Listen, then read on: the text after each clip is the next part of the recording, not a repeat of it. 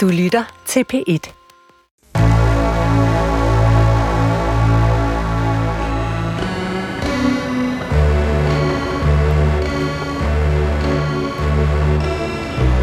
Du har ringet til Hemmeligheder på P1.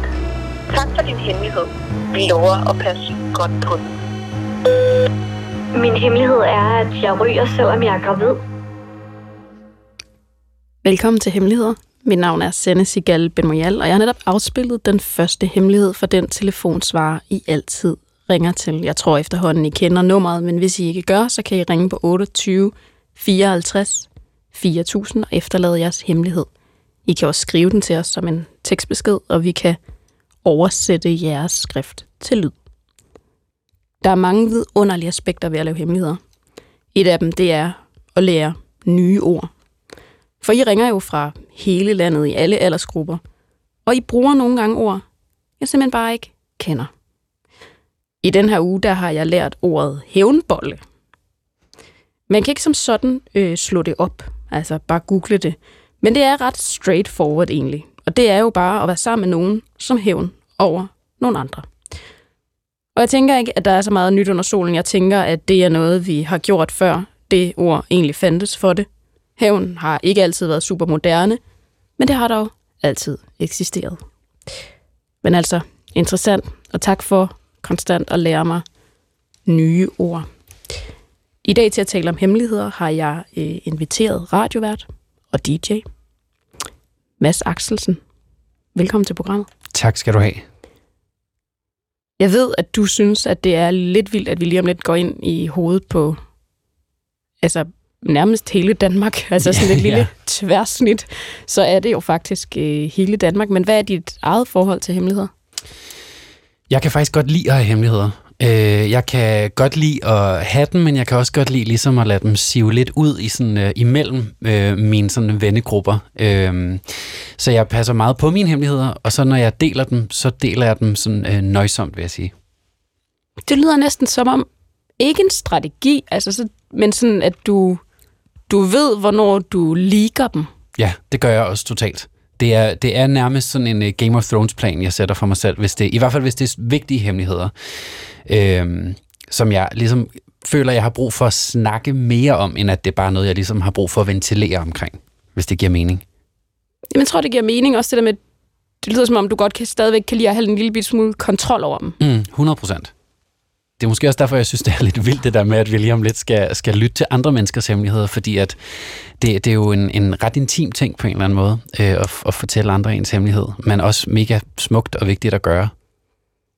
Jeg er meget glad for, at vi har det som udgangspunkt, at du faktisk har tænkt altså over mm, hemmelighedernes anatomi, men også sådan, ja, hvornår deler vi hemmeligheder, og hvordan deler vi dem. Det synes jeg er øh, interessant. Jeg tænker, vi lige øh, starter på en, øh, ja, en lidt spøjs hemmelighed. Min hemmelighed, det er, at når jeg er til familiefest, så tager jeg nogle gange Airpods i ørerne og dækker det med mit hår, så der ikke er nogen, der kan se det. Og så går jeg rundt og hilser på folk og lytter til taler, mens jeg i virkeligheden hører Taylor Swift. Hej. Altså, det er jo på mange måder det, som øh, nu startede med at sige, at jeg lærer nye ord, men det er jo et lifehack. Ja. Jeg tænker faktisk kan bruges i utrolig mange sammenhænge, hvor man enten ikke kan overskue at være social, eller man, som mange mennesker jo også er, nervøs for at være social. Hvis man er meget introvert. Airpods er jo geniale på den måde, at de jo altså, er ledningsfri, og hvis du har et godt hår, så kan man faktisk ikke se det. Jeg tænker forældremøder fra nu af. Øh, altså, jeg, der, der er uendelige muligheder, fordi den her hemmelighed er jo... Altså, den er jo ikke tung at bære rundt på. Den er jo i virkeligheden ret fin, men det er jo en hemmelighed. Mm. Det er jo også, den er også lidt lol, ikke? Altså sådan, men jeg synes faktisk, det er ret genialt. Øhm, der er jo det der med at være til familiesammenkomster, og hvor man ligesom skal snakke med den der tante, som man måske i virkeligheden ikke så godt kan lide, og som i virkeligheden har ingen respekt for, hvem man er som menneske. Altså der kan jeg sgu godt forstå, at man samtidig har brug for bare sådan at sætte noget Taylor Swift i ørerne og høre Bad Blood og tænke på noget helt andet. Øhm, altså det, man, ble, man bliver jo hævet lidt tilbage i sådan nogle gamle familiedynamikker, hver gang man bliver samlet med de der mennesker, fordi de husker stadigvæk en fra man var øh, 7, 10 og 12, og så er det som om, de har glemt at tænke over, at man ligesom er vokset mere end det, så man er stadigvæk det der lille barn, som ikke kan finde ud af noget i deres øh, øjne. Så jeg tror, altså man skal jo også bare sådan huske på sådan, hvad er kernen i en selv, og hvis man synes, at øh, den kerne ligesom er noget, man skal gå på kompromis med, når man er i de der familierelationer, så synes jeg faktisk, det lyder som et, et meget godt fif at sætte lidt Taylor Swift på. Også det kunne fordi... jeg da godt finde på at gøre. Ja, og hvad vil du sætte på? Jeg vil måske ikke sætte Taylor Swift på. Jeg tror måske, jeg vil, øh, måske vil sætte en podcast på i virkeligheden. Altså, så høre noget, jeg følte, jeg blev lidt mere sådan forstået i, og lidt mere grebet i, end, øh, end øh, alle mulige sådan semi-kedelige familietaler. Øhm, men det kunne da også godt være, at jeg trængte til sådan en, en god omgang øh, super pop med Taylor Swift til et familiearrangement. Det skal jeg bestemt ikke kunne, øh, kunne afvise. Men det du også ligesom siger, er jo, at man er tit fanget i de her fuldstændig fastlåste mønstre af, hvordan nogen... Sådan er, sådan er det jo med familie, ikke? Altså, vi holder jo også de andre fast mm. i de her fuldstændig fastlåste roller, og måske kan det også være meget rart, fordi så er det sådan et skuespil, vi opfører en gang imellem til påske, pinse, tantes 60 års fødselsdag, eller ja. Og så performer vi hver især den rolle, som vi var blevet givet, og så siger vi tak for i dag, og så går vi hjem. Ikke? Men hvis man egentlig gerne vil være mere vedkommende, kan det være ret hårdt at blive sat mm. i den der... Øh, og så er det måske en meget god idé, det der med, og det kender vi jo alle sammen, kulissen. Altså, hvor noget...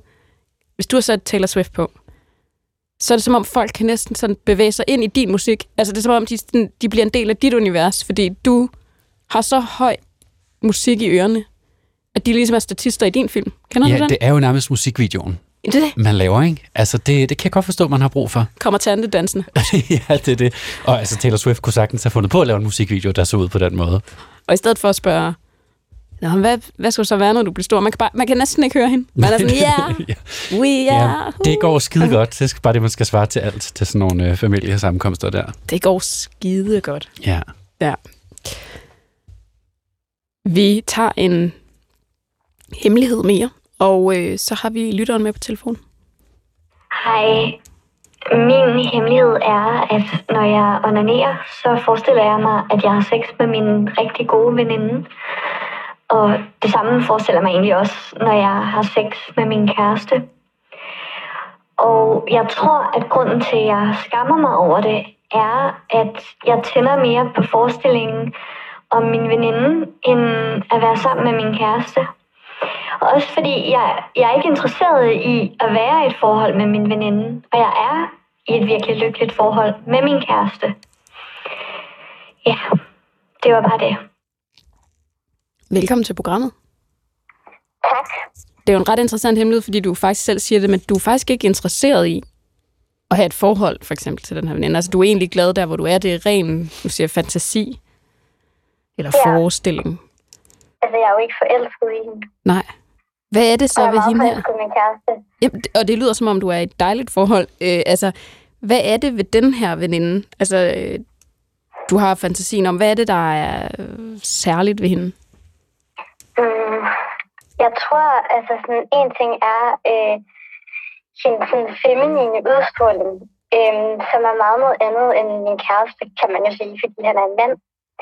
Og så tror jeg at jeg har en anden fascination af hende, fordi hun, vi har nogle andre samtaler, end min kæreste og jeg har, øh, selvfølgelig. Øhm, men vi, sådan, vi kan forstå hinanden på et andet niveau, føler jeg. Altså, hvis man skal tale om ligesom den her funktion af, altså hvad, hvad, hvilken funktion har den her fantasi for dig? Altså...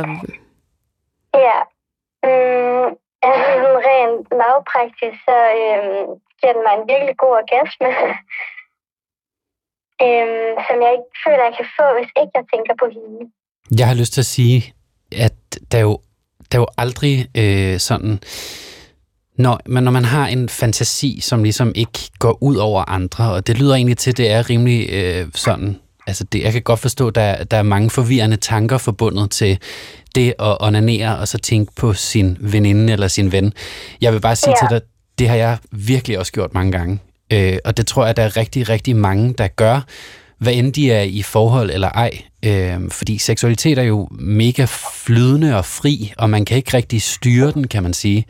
Hvis det er noget, du har lyst til, så kan du måske og du, nu ved jeg ikke, om I har den form for forhold, men måske du vil kunne snakke med din kæreste om det, at det ligesom er, er en fantasi, du har, og det egentlig ikke er noget, du har lyst til at... Øh, det lyder ikke til, at du har lyst til at agere på det, eller sådan, det er ikke fordi, du har lyst til at være sammen ja. med din veninde. Nej, nej. Og så synes jeg egentlig bare, altså hvis du får en skidegod orgasme ved at tænke på din veninde, øh, så er det jo sådan set virkelig normalt, tror jeg faktisk bare, jeg har lyst til at sige til dig. Altså, det har jeg i hvert fald også været igennem mange gange, hvor jeg har gået og tænkt sådan, jamen, er det fordi, jeg er forelsket i min ven, eller er det egentlig bare fordi, at jeg synes, vi har en sådan en cute og hot energi sammen? Øhm, Ja. og det kan, man jo godt, det kan man jo godt tænde på, uden at det er noget, man har lyst til at gøre noget ved. Ja, det er virkelig rart at høre, faktisk. Fordi jeg tror, man kan godt føle sådan, at, ja, at det er meget forkert, og at, øh, og at det ligesom er, fordi man så ikke øh, tænder nok for sin kæreste. Øhm, ja. Jeg synes også, du sagde, Mads, noget rigtig fint i det der med, går det ud over nogen? Mm. Altså, hvis man har en hemmelighed, der ikke går ud over nogen. Altså, den er ikke... Du, du får en god orgasme, din, din kæreste er glad, det er du også. Ja, Hemmeligheder, der ikke går ud over nogen. Måske er de også netop øh, gemt inde i en som sådan en... Ja, nu er det en fantasi, eller vi har tit talt om sådan en have, man har inde i sig selv. Sådan et rigtig dejligt kammer inde i sig selv, hvor, hvor, man, hvor man ved noget om sig selv, som andre ikke nødvendigvis behøver at blive delagtiggjort i. Men, Mm. men hvis skammen ikke overstiger glæden, nej, nej, det er rigtigt. Det er en god pointe. Og det tænker jeg ikke, den gør, siden jeg sådan bliver ved med det. er der en lille bitte, bitte tvivl i dig om, hvorvidt at det kunne være mere end en fantasi? Mm, ja, altså det tror jeg, det, det er svært at komme udenom. En lille tvivl er der helt sikkert.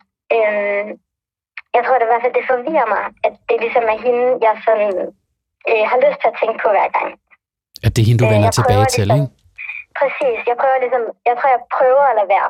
Og så, så er det ligesom øh, hende, jeg vender tilbage til jer. Øhm, så det gør da, at jeg bliver forvirret og bliver sådan i tvivl om... Øh, altså, jeg er ikke i tvivl om mit forhold eller noget, men jeg bliver da i tvivl om... Jeg bliver lidt i tvivl. om hun ligesom kan noget øh, bedre. Og du deler det ikke med nogen, vel? Altså, du deler det ikke med hende, og du deler det ikke med nogen andre, og du deler det ikke med din kæreste.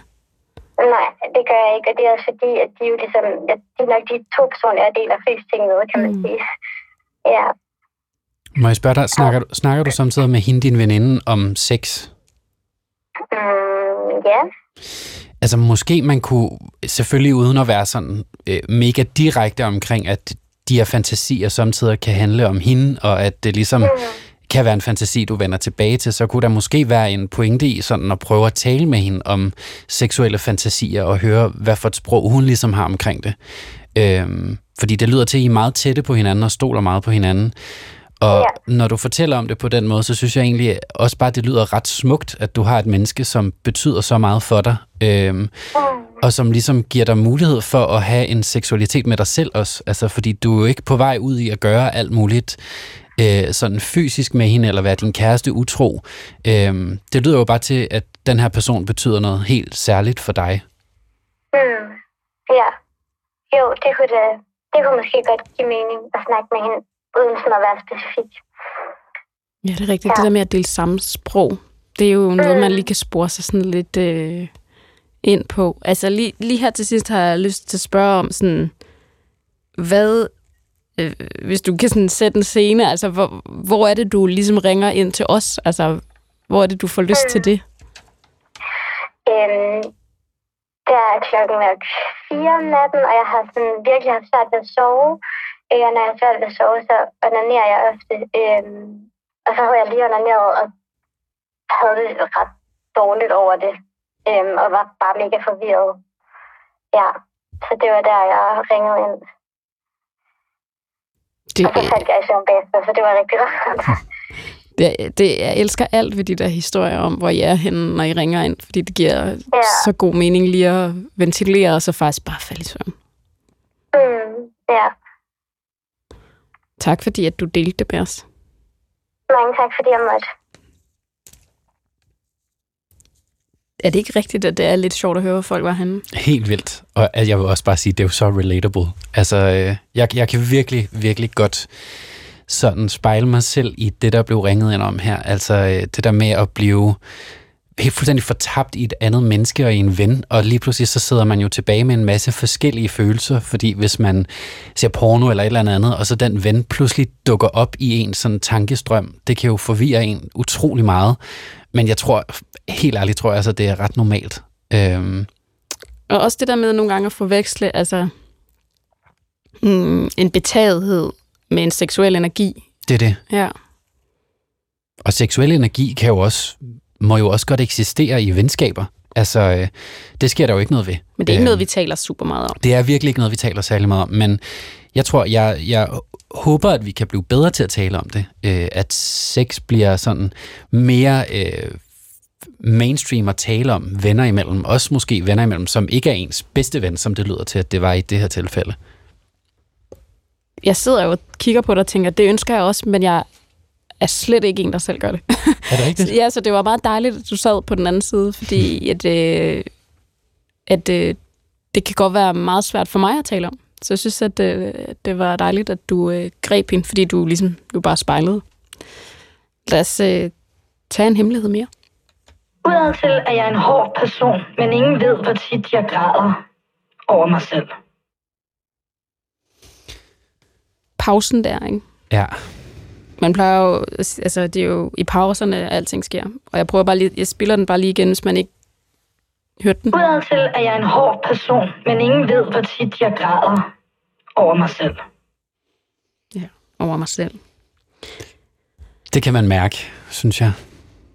Øh, og du har ret i, den der pause siger tusind ord på en eller anden måde, ikke? Øh, jo, fordi det er, øhm, det er et hårdt sted at være, og den kunne også være sluttet med at sige over min, mit forhold til min mor, eller over mit, mit barn, som har det svært. Mm. Men over mig selv, det er et hårdt sted at være. Og det er også et hårdt sted, end man jo så giver udtryk for udad til. Mm. Så der er sådan en diskrepans mellem, hvad man lader som om man, altså hvordan man lader som om man har det, og så hvordan man har det, når man øh, er selv. Og det er jo sådan en, øh, det er jo sådan en hemmelighed, som der er jo ikke så meget, altså vi kan jo ikke sige så meget, fordi vi ved jo heller ikke så meget, men man kan høre, der er noget, der, der følger noget med den her historie. Sikkert rigtig meget mere, end, øh, end vi har blevet givet her. Mm, hvis man skal sådan tolke rigtig meget på egentlig ikke så mange ord, kan jeg næsten lidt forstå det som om, at, at der er blevet sat lidt en facade op omkring, at der er et, et sådan hårdt exterior og, en, og, et, og et hårdt billede ud imod verden, men når man så ligesom er alene, så bryder tingene lidt sammen, øhm, og så kommer de der sådan helt sårbare og intime sider af en frem. Øhm, og hvis det er tilfældet, det ved jeg jo ikke, om det er, men hvis det er tilfældet, så vil jeg jo virkelig sige, at det er vigtigt at kunne øh, finde nogen at tale med det om på en eller anden måde. Øhm, hvis det er en negativ ting at græde, altså det kan jo også være helt fantastisk at græde meget. Øhm, men, også især i faser ikke? Jo, men det er det. af ens liv, Præcis. kan man godt græde meget. Men når der bliver sagt, øh, jeg, jeg græder meget over mig selv, øh, så synes jeg, det lyder til, at der er noget, som man har brug for ligesom at få ventileret en smule omkring, og, og noget, man har brug for ligesom at få sagt højt til nogle mennesker. Øhm, og hvis man ikke har menneskerne i ens liv til ligesom at tale med om de ting, så kan det være, at man simpelthen skal finde en psykolog, eller et sted, hvor man er tryg ved at gå hen og kunne græde sammen med nogle andre, øh, og sige nogle af de øh, følelser højt. Der er også nærmest en erkendelsesproces i den der pause, ikke? Altså, mm. at det over mig selv. Og der tænker jeg netop også, at der kan også være noget, jeg rækker ud til nogen, der ikke kender en. Fordi mm. det kan godt være ekstremt øh, tabuiseret at være ensom. For eksempel, det. hvis det er det, der er det, det, det, der over. Eller... Og så har jeg også bare lyst til at sige sådan, jeg tror jo alle sammen, vi går rundt med de der tanker ind i og om sådan noget med, at jeg, er jeg værdig til at blive elsket, eller er jeg godt nok men Alle de der sådan eksistentielle overvejelser, vi jo engang imellem har os, fordi vi er sat på den her planet, og det er lidt underligt det hele. Men hvis man føler, at man lige pludselig ikke har værktøjerne til at sådan normalisere dem, altså hvis man ikke føler, at man kan sådan proportionere dem og perspektivere dem, så, øh, så er man et sted, hvor jeg tror, man har brug. Så har man brug for hjælp. Mm. fra nogen. Og det kan være, at den første hjælp var at ringe herind. Det er jo tit det, vi oplever, det er, at når man lige får sagt det højt, så, øh, så bliver man klar til at, øh, at modtage noget hjælp. Mm. Så det er bare for at sige, at den har en berettigelse i det her program, den der hemmelighed. Men øh, det er klart, at vi vil, vi vil gerne høre mere. Lad os lige, øh, lad os lige tage en øh, hemmelighed mere. Hej, min hemmelighed er, at jeg har været i banken for at undersøge, om jeg kan købe min nabos hus. Han er syg og ligger for døden. Jeg har været inde med lidt blomster og lidt mad og kigget mig lidt omkring. Det hus, det er perfekt. Altså, det her det er jo tragikomisk, men man må godt grine. Altså, vi kender ikke naboen. Nej. Og det er ærgerligt for ham, han skal dø, og det er jeg oprigtigt tilked af. Men ham kender vi ikke, og det er ikke det, hemmeligheden går på. Altså, der er en, der har været inde med blomster, og der bliver sagt lidt mad. og nu ved jeg jo ikke, om det er det københavnske boligmarked. I have no clue. Silkeborg, altså Svendborg er også meget eftertragtet. Lad os sige, at vi er et andet sted, der er også er eftertragtet. Men vi ved jo godt, hvordan de boliger, de bliver aldrig udbudt til salg. Aldrig. De bliver aldrig udbudt til salg. Og man kan jo gå og have et øje til noget. Det kan være grundplan, der bare er perfekt. Taget. Jeg ved det ikke. Alt muligt kan være perfekt omkring en bolig. Men det her, det er virkelig at tage den skridtet videre, ikke? Jo, det er det virkelig. Også det der med, altså man kan næsten se sådan et billede fra sådan en Desperate Housewives eller et eller andet, hvor de går over med sådan en perfekt nybagt øh, kurv med Ding brød. Ikke? Ja, dong. præcis. Og så er man på vej direkte ned i banken bagefter for at se, om man kan få lov til at købe øh, det her dødsbo. Ikke? Køkkenet Øh, halter lidt. Det skal have en, det skal have en ordentlig øh, makeover, men øh, jeg tænker, at øh, altså resten fungerer. Det ser godt ud. Altså, der, der er ingen fugt, og der er ingen... Øh, Det kan jeg egentlig godt forstå, det kan jeg godt forstå, der er en hemmelighed, det her. Øh, jeg tror også, jeg vil være lidt ops på at gå og sige det for højt. Det er ikke sådan det mest sympatiske i verden at gøre, måske, kan man sige. Men dog vil jeg sige, at det er faktisk ikke øh, første gang, jeg hører noget lignende. Og det kan jo være, fordi øh, boligmarkedet her omkring, hvor vi bor, er ekstremt presset. Men Ja. jeg synes, i min omgangskreds, der også er blevet sagt sådan noget med huset øh, dernede om hjørnet. Altså, der, der, der, det er i hvert fald et meget gammelt menneske, der bor derinde. Altså, det kommer man godt lige holde øje med det, ikke? Og så Jo, er det jo jo. det der med, så, så går man ind på låneberegner, ser hvor meget man, øh, hvor man kan låne, ikke? Og så, åh, det var ikke helt lige så meget, man havde håbet, men hvad nu, hvis man lige tog et ekstra job? Åh, oh, okay. Jeg synes bare, der er noget... Øhm, der er også noget sjovt over det der med at kigge på sådan noget der som noget cirkulært. Altså sådan, nogen dør, andre overtager. Altså Og så sådan, skal det jo gives videre. Altså. det skal det jo. Til, til nogen, der elsker det. Ja, og til en eller anden. Altså, der er jo en, der skal have det hus. En skal bo der. Og hvis den her person bare er fuldstændig forelsket i det hus, jamen, så kan det da bare sagtens være, at det skal være den person. Og hvis øh, det her øh, naboens sidste tid, så bliver forsøget en lille smule af, en, øh, af et godt måltid mad og nogle blomster, jamen, så er det jo helt fint i virkeligheden. Men det er selvfølgelig også der, det skamfulde ligger, fordi et er jo, at du sidder og kigger over på huset og går på låneberegner.dk. Men noget andet er jo at gå over med blomster og ringe på og komme ind. Og lige tjek, hvordan, hvor, hvor var det nu, øh, komfuret stod henne? Kunne det flyttes? Ja, ja, præcis. er der egentlig gas? Ej, Ja.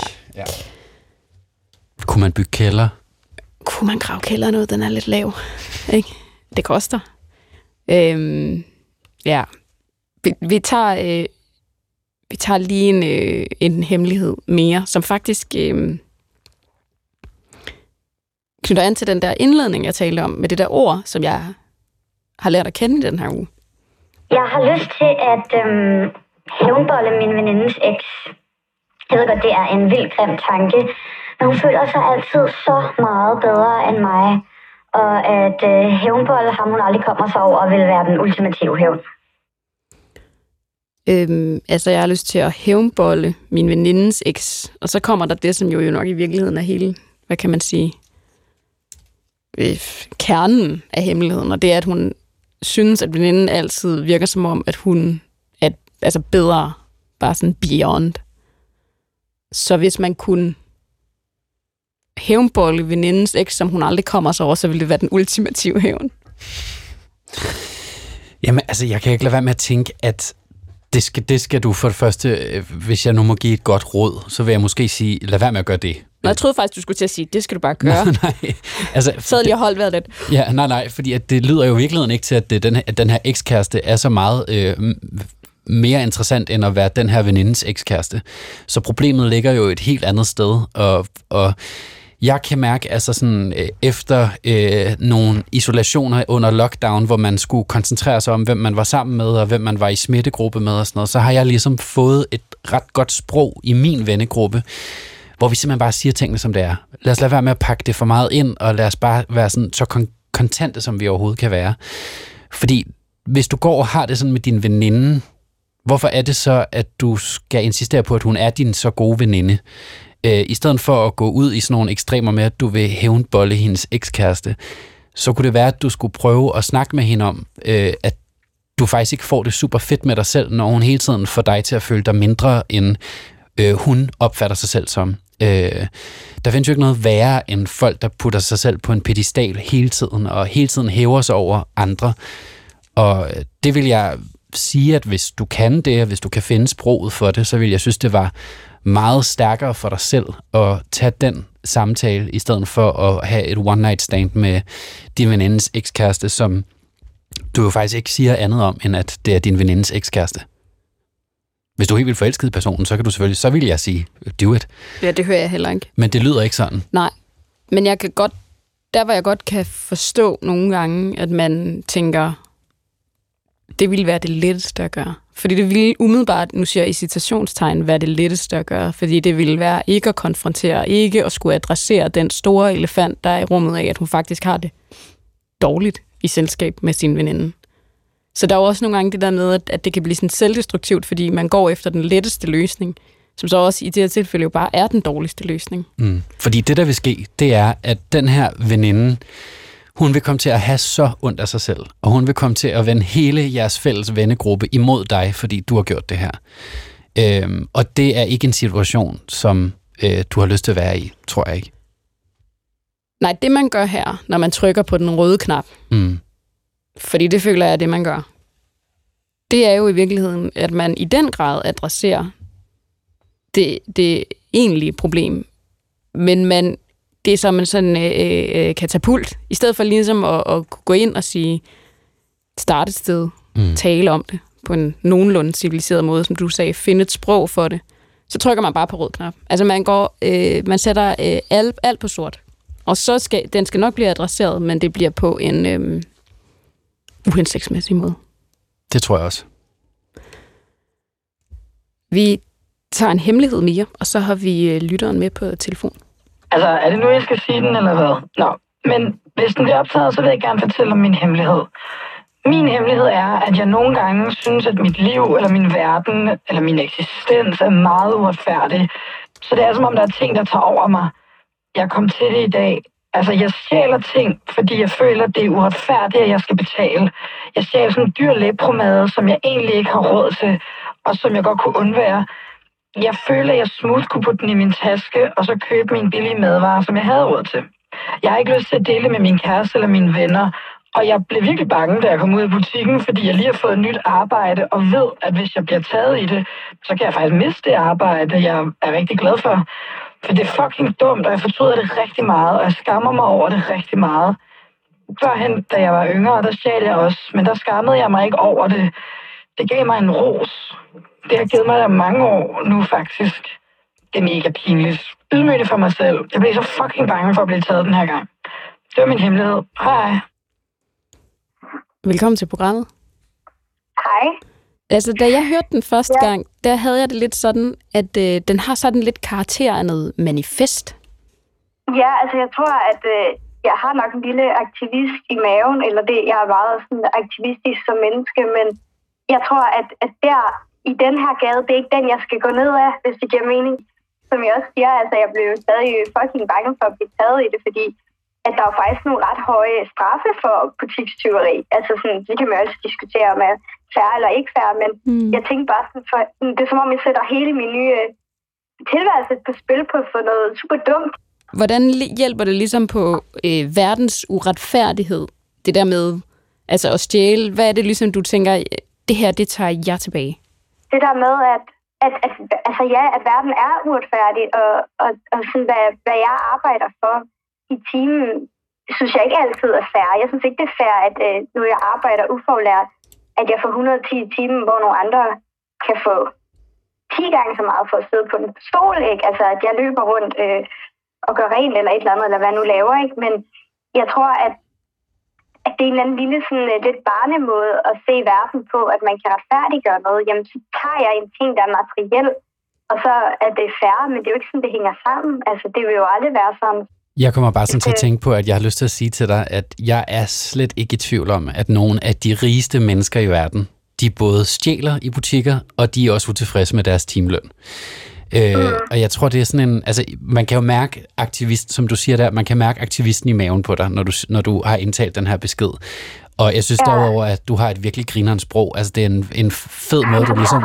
Det er en fed måde, du får leveret øh, den her hemmelighed på. Når det så er sagt, så kan jeg jo totalt godt forstå, at der er meget skam forbundet til at, at, altså at stjæle en læbemad, fordi hvad fanden skal du bruge den til? Eller sådan, du har sikkert en derhjemme i forvejen, ikke? Men jeg tror, man skal jo ligesom sådan gøre op med sig selv, om ligger der noget andet til grund for det, eller er det fordi, du har lyst til at være lidt mere ude på barrikaderne og demonstrere omkring, at der skal være øh, bedre løn for alle, eller hvor er vi mm. henne? Altså sådan, at, er det måske fordi, der, at du skal undersøge den der aktivist i maven en lille smule mere, i stedet for at få et plet på, en plet på straffeattesten, ikke? Ja, men jeg er 100% enig, og jeg tror også, at der er noget sådan rent øh, om at være menneske, er der jo også rigtig mange grimme ting, og nogle gange sådan ligesom at gøre det der. Jeg synes jo, det er mega... Eller jeg tror mere, at da jeg var yngre, som jeg sagde i beskeden for måske 5-7 år, sådan, der tog jeg også ting, og der var det lidt mere sådan, jeg synes, det var lidt fedt. Altså, wow, jeg har lige taget det her. Og det var altid sådan nogle, ligesom det her, det er altid sådan nogle dumme ting. Så jeg tror mere, jeg bare kunne mærke, det er slet ikke sjovt, det er ikke sejt, og det er overhovedet ikke den gade, jeg skal gå ned af, fordi det er ikke det, jeg ser mig selv som person. Så også det der med, at man lige pludselig kan føle, at man faktisk går i de gamle spor altså i livet, som man har gjort førhen, og så egentlig føler, at jeg er langt væk fra det, det kunne jeg ikke finde på mere. Og så lige pludselig gør man det igen. Altså, mm. det, det, det, tror jeg, jeg synes er meget... Jeg tror, det var der, og derfor jeg ringede til jer. Jeg synes, det var så skræmmende og mega skamfuldt bestemt. Nej, men ja. det er jo, altså man bliver jo næsten altid reddet tilbage i gamle systemer eller gamle mønstre, man har. Altså det er jo desværre øh, Altså, det, er jo, mm. det gælder jo desværre for os alle sammen. Selv os, der har siddet ja. i terapi 20.000 gange, kan finde os selv på den samme lille dumme sti, mm. man havde forsporet, man aldrig ville gå ned af igen. Men du ja, siger også i, øh, i hemmeligheden, sådan at, at skammen øh, fylder mere øh, og mere. Hvad er det, du tænker, der sådan har ændret sig? Jamen, jeg tror, at det har ændret sig meget, og hvordan at øh, jeg er også person, der har gået meget i terapi og har haft meget øh, hård opvækst og barndom, og som jeg ligesom også prøver alt for at ikke gentage den der sociale arv. Og sådan, jeg tror måske, at grunden til, at det også kom op i mig igen, og det er måske sådan, det er nogle gange, at man kan ikke helt ændre, hvad man kommer fra. Selv man rigtig gerne vil, vil. For eksempel sådan en som mig, er det super svært, at jeg kan i spejlet se, at jeg ligner min far og mor, som er nogle mennesker, jeg måske ikke kommer til at tale med nogensinde igen.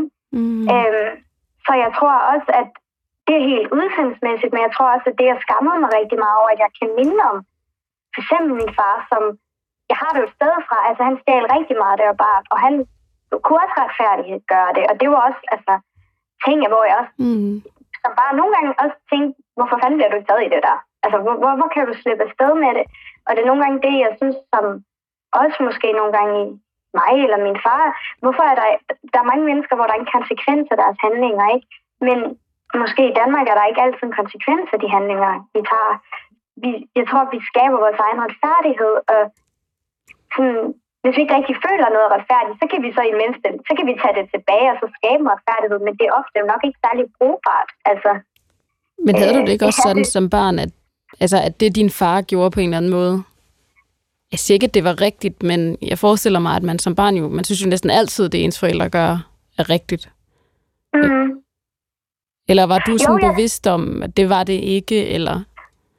Altså, jeg tror, og, og der var også altid måske, altså intet sådan sort-hvidt, det var meget en gråzone. Altså, jeg tænker, der er mange mennesker, så tager de måske jeg ved ikke, et eller andet fra en små ting fra deres arbejde. Altså, der er jo sådan nogle grænser, men jeg tror bare, jeg kunne mærke efterhånden også, at der var barn, var vi faktisk relativt fattige, altså fattige del af Danmark, men så øh, på et tidspunkt fik min far flere ting, men han blev ligesom ved med at stjæle og være sådan, hvad hedder det, grådig. Og det tror jeg som barn, jeg ikke kunne forstå. Jamen, måske giver det lidt mere mening. Du har faktisk ikke måske så mange penge til mad eller regninger eller du, penge til varen. Men så får du faktisk penge og kommer op og være sådan højere middelklasse. Men du bliver ved med at gøre det. Og jeg synes også, det blev lidt pinligt, jo ældre jeg blev, eller sådan, hvor folk var sådan, Nå, hvor har I det derfra? Og man er sådan, ah, det, det, det kan man ikke rigtig forklare, vel? Mm. Jeg kommer til at tænke på, at jeg synes jo faktisk, at du siger virkelig mange ting, som sådan nærmest er, svaret på din egen hemmelighed og din egen sådan problematik. Altså, det der med ligesom, at, at du siger på så fin en måde, hvordan at du ligesom også har oplevet din far selv, da han fik en mere stabil økonomi, eller var lidt bedre stillet, at han blev ved med at stjæle de der ting, og at du synes, det var pinligt, ja. Og du synes, ja. det var pisse kikset, eller sådan. Øh, men ja. det er jo fordi, det er noget, du er vokset op med, og derfor er det måske bare sådan en impuls, du har, som ligger i dig. Og der kan ja, man jo sige, der lyder det jo virkelig til, at du har lært noget, og du tænker over tingene på en måde, som din far måske ikke gjorde. Ja, jeg kan og vil ikke stå inden for konsekvensen af det. Jeg tror, det er det, der har ændret sig i mig, hvor jeg bare sådan, det, jeg, jeg får det helt dårligt ved tanken, jeg skal. Jeg vil aldrig nogensinde tage det igen. Jeg kan mærke, at den der energi, ja. der lå i, den, i, i dit manifest-jeg, altså, der er ligesom hele familiedelen, hvor man viderefører nogle mønstre fra ja. sine forældre, som vi jo alle sammen gør, som kan være øh, mere eller mindre hensigtsmæssige. Mm. Og dem kan man ligesom gøre op med øh, i sådan en adskillelsesproces, som det lyder som om, at du også måske har gang i, eller er ved at afslutte, yeah. eller står midt i.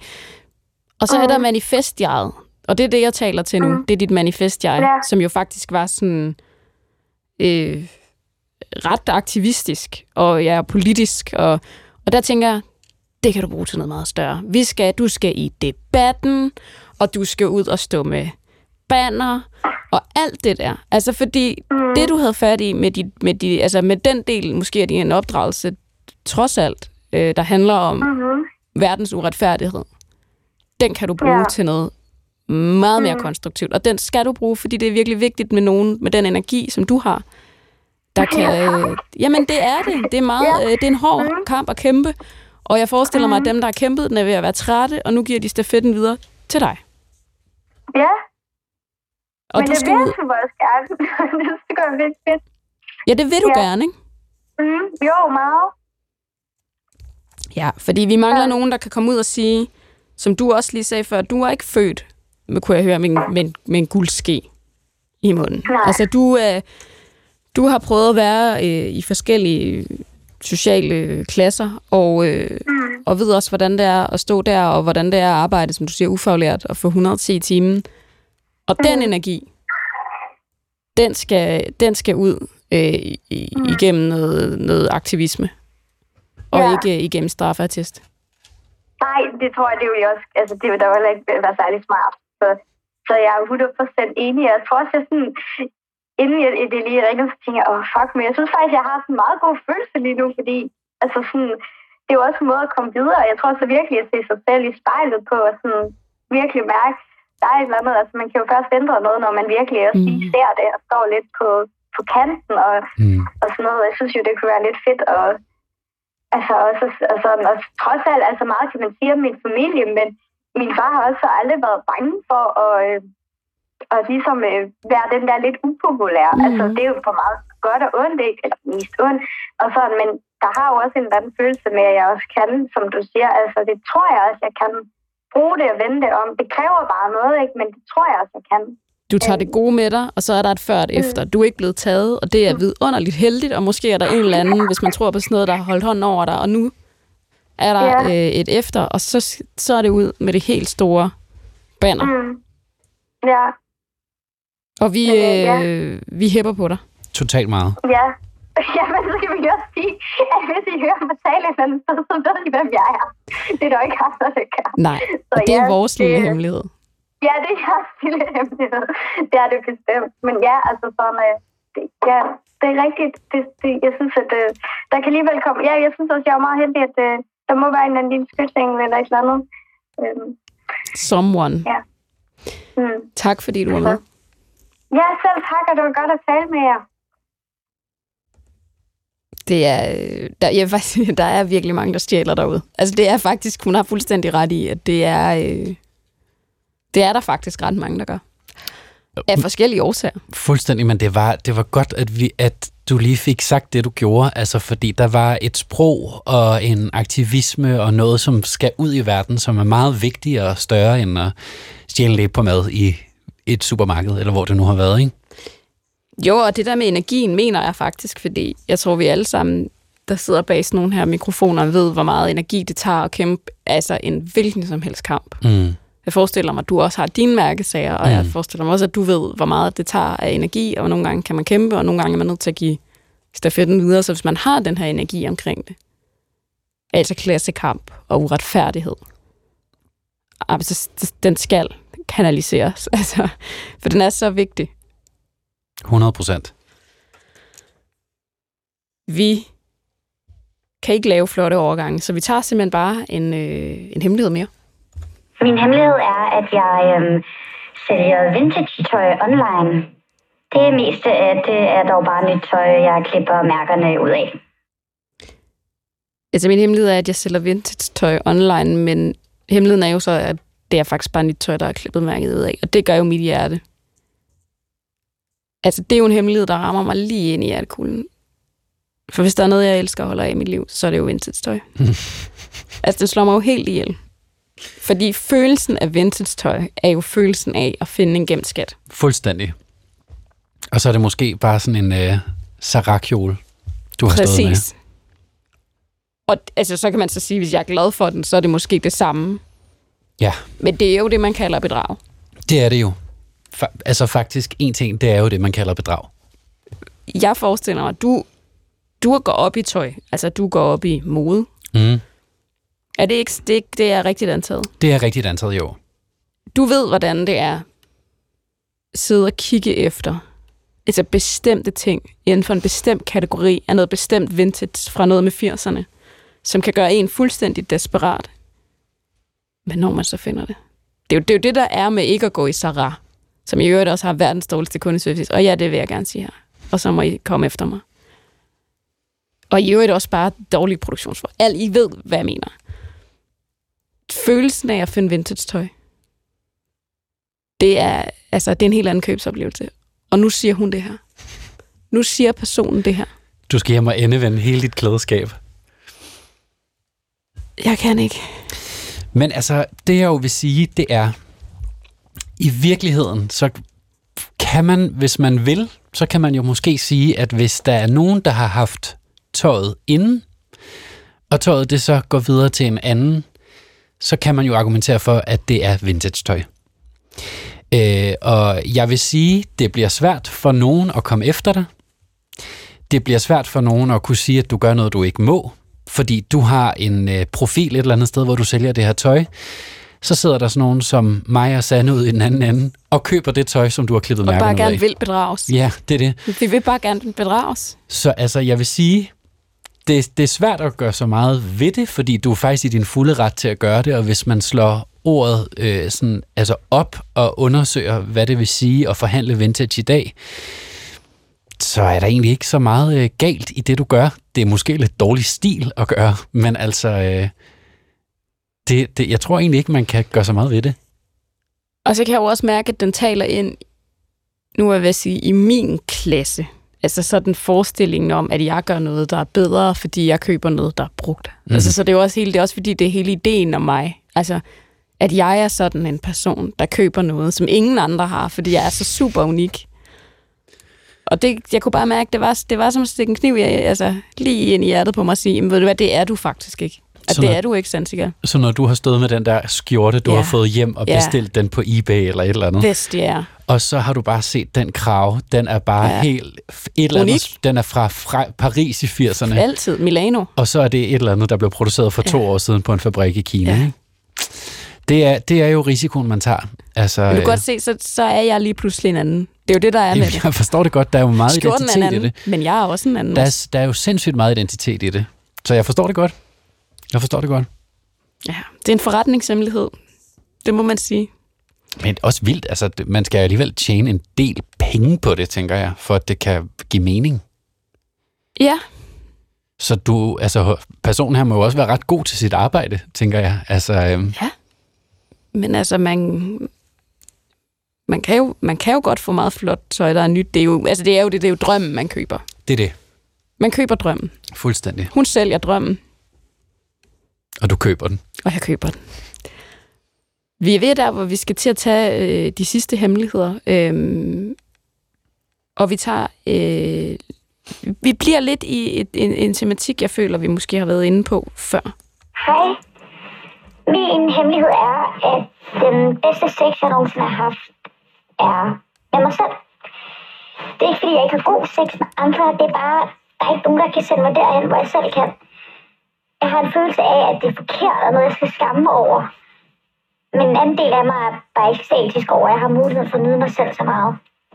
Altså en, der har den bedste sex med sig selv.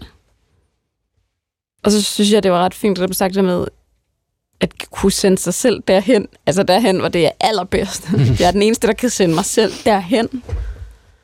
Det er jo næsten den samme problemstilling, som vi havde før med, med den telefon, vi havde igennem. Altså at man er lidt skamfuld over,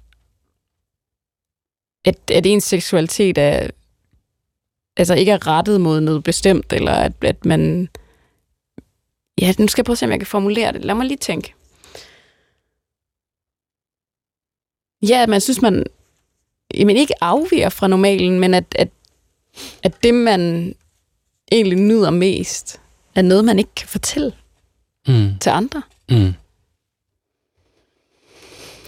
Men det er jo heller ikke sikkert, at personen her behøver at gøre det. Øhm, og jeg vil jo egentlig bare sige sådan, altså kærester kommer og går, den du skal have mest sex med i løbet af dit liv, det er dig selv.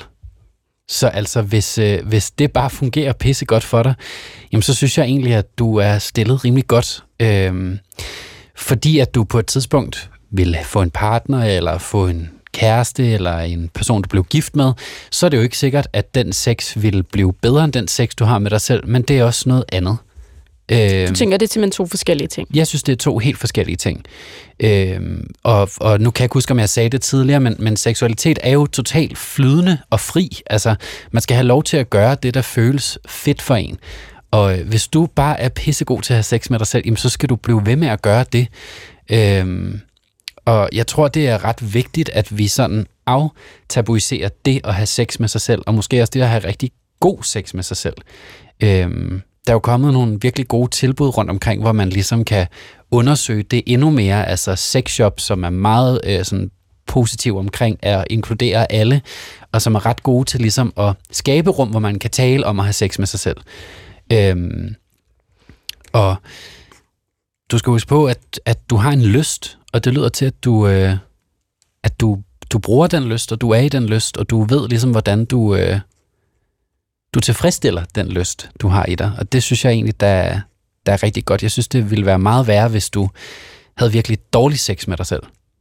Men kan du godt forstå, hvad der personen taler ind i? Altså forestillingen om, at sex med et andet menneske er mere komplet. Altså det, Mm. det er sådan, hvis du rangerede det, så ville det være det fineste. Det forstår jeg bedste. totalt godt. Altså, det forstår jeg totalt godt, og jeg, jeg har også haft perioder i gennem mit liv, hvor, jeg, hvor min hovedsagelige sexpartner har været mig selv. Øhm, og og det, er jo, det er jo ligesom fordi, at vi forestiller os, at tingene, som du også sagde tidligere, først bliver rigtig gode, når vi når herhen, eller når vi får den der partner, som vi kan få verdens bedste orgasme med, så er vi ligesom færdige. Så, så kan det ikke blive bedre end det.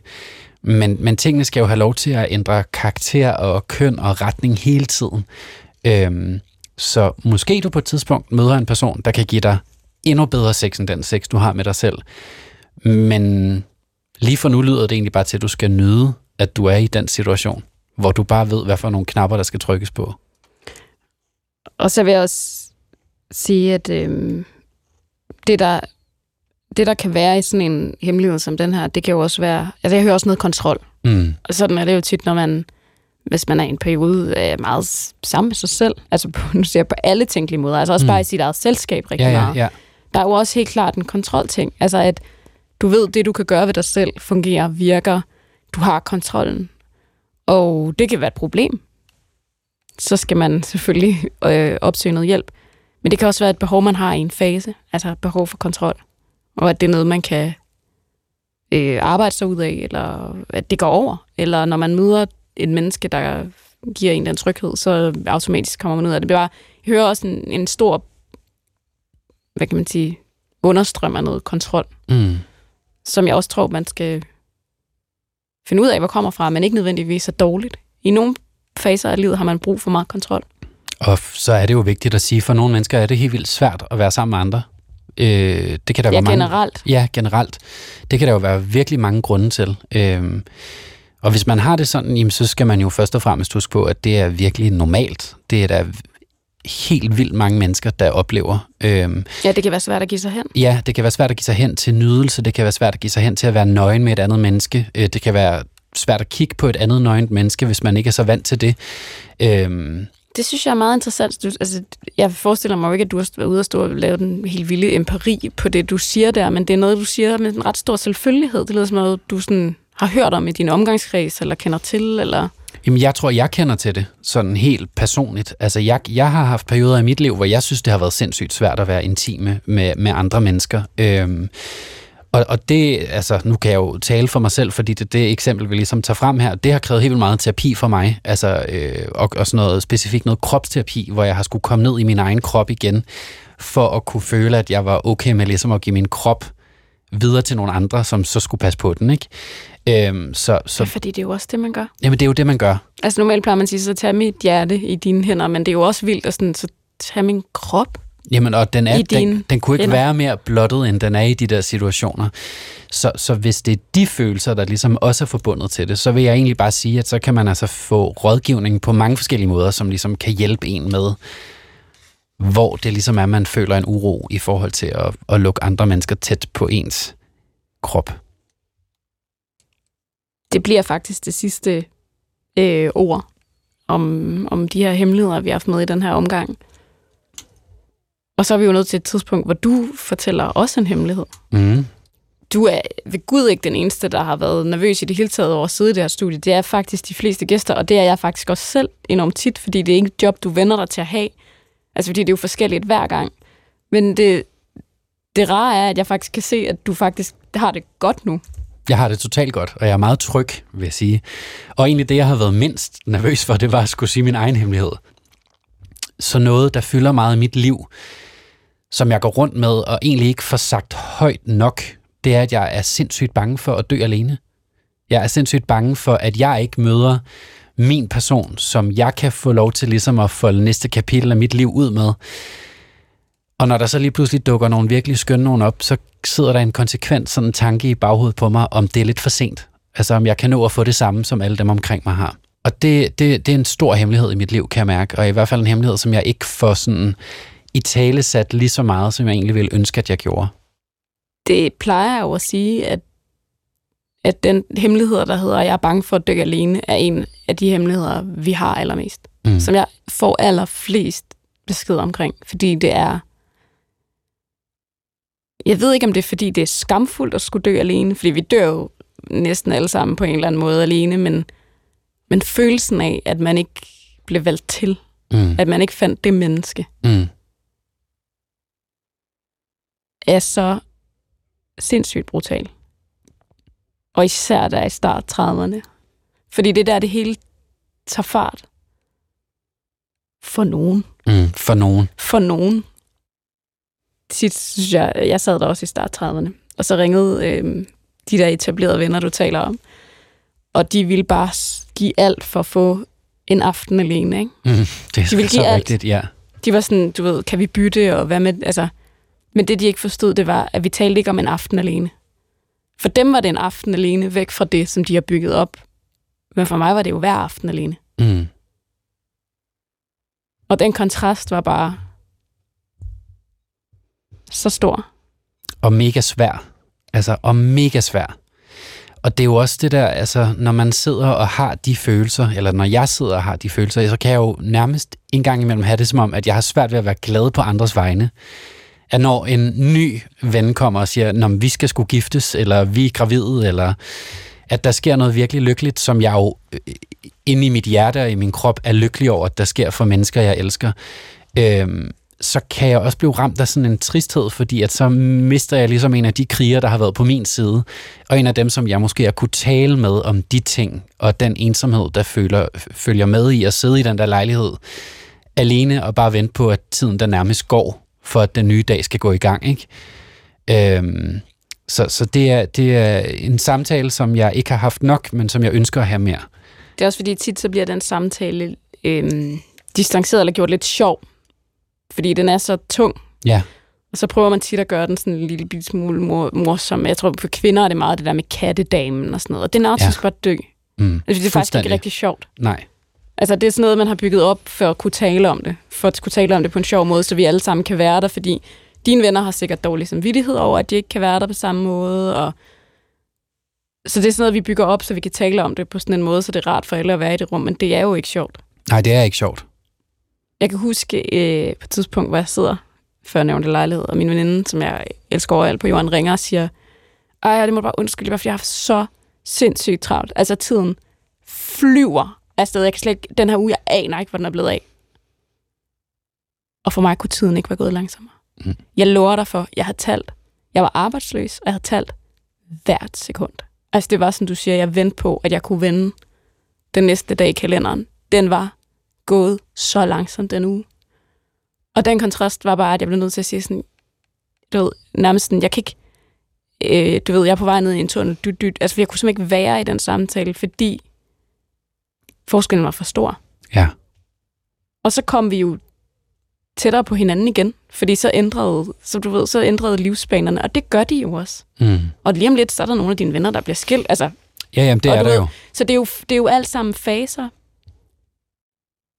Den er jeg meget glad for, at du delte. Og jeg tror, at der er rigtig mange derude, der kan genkende sig selv i det.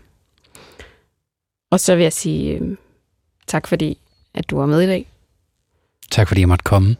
Og tak, fordi du hjalp med at lytte til andres hemmeligheder. Og tak, fordi I lytter med derude.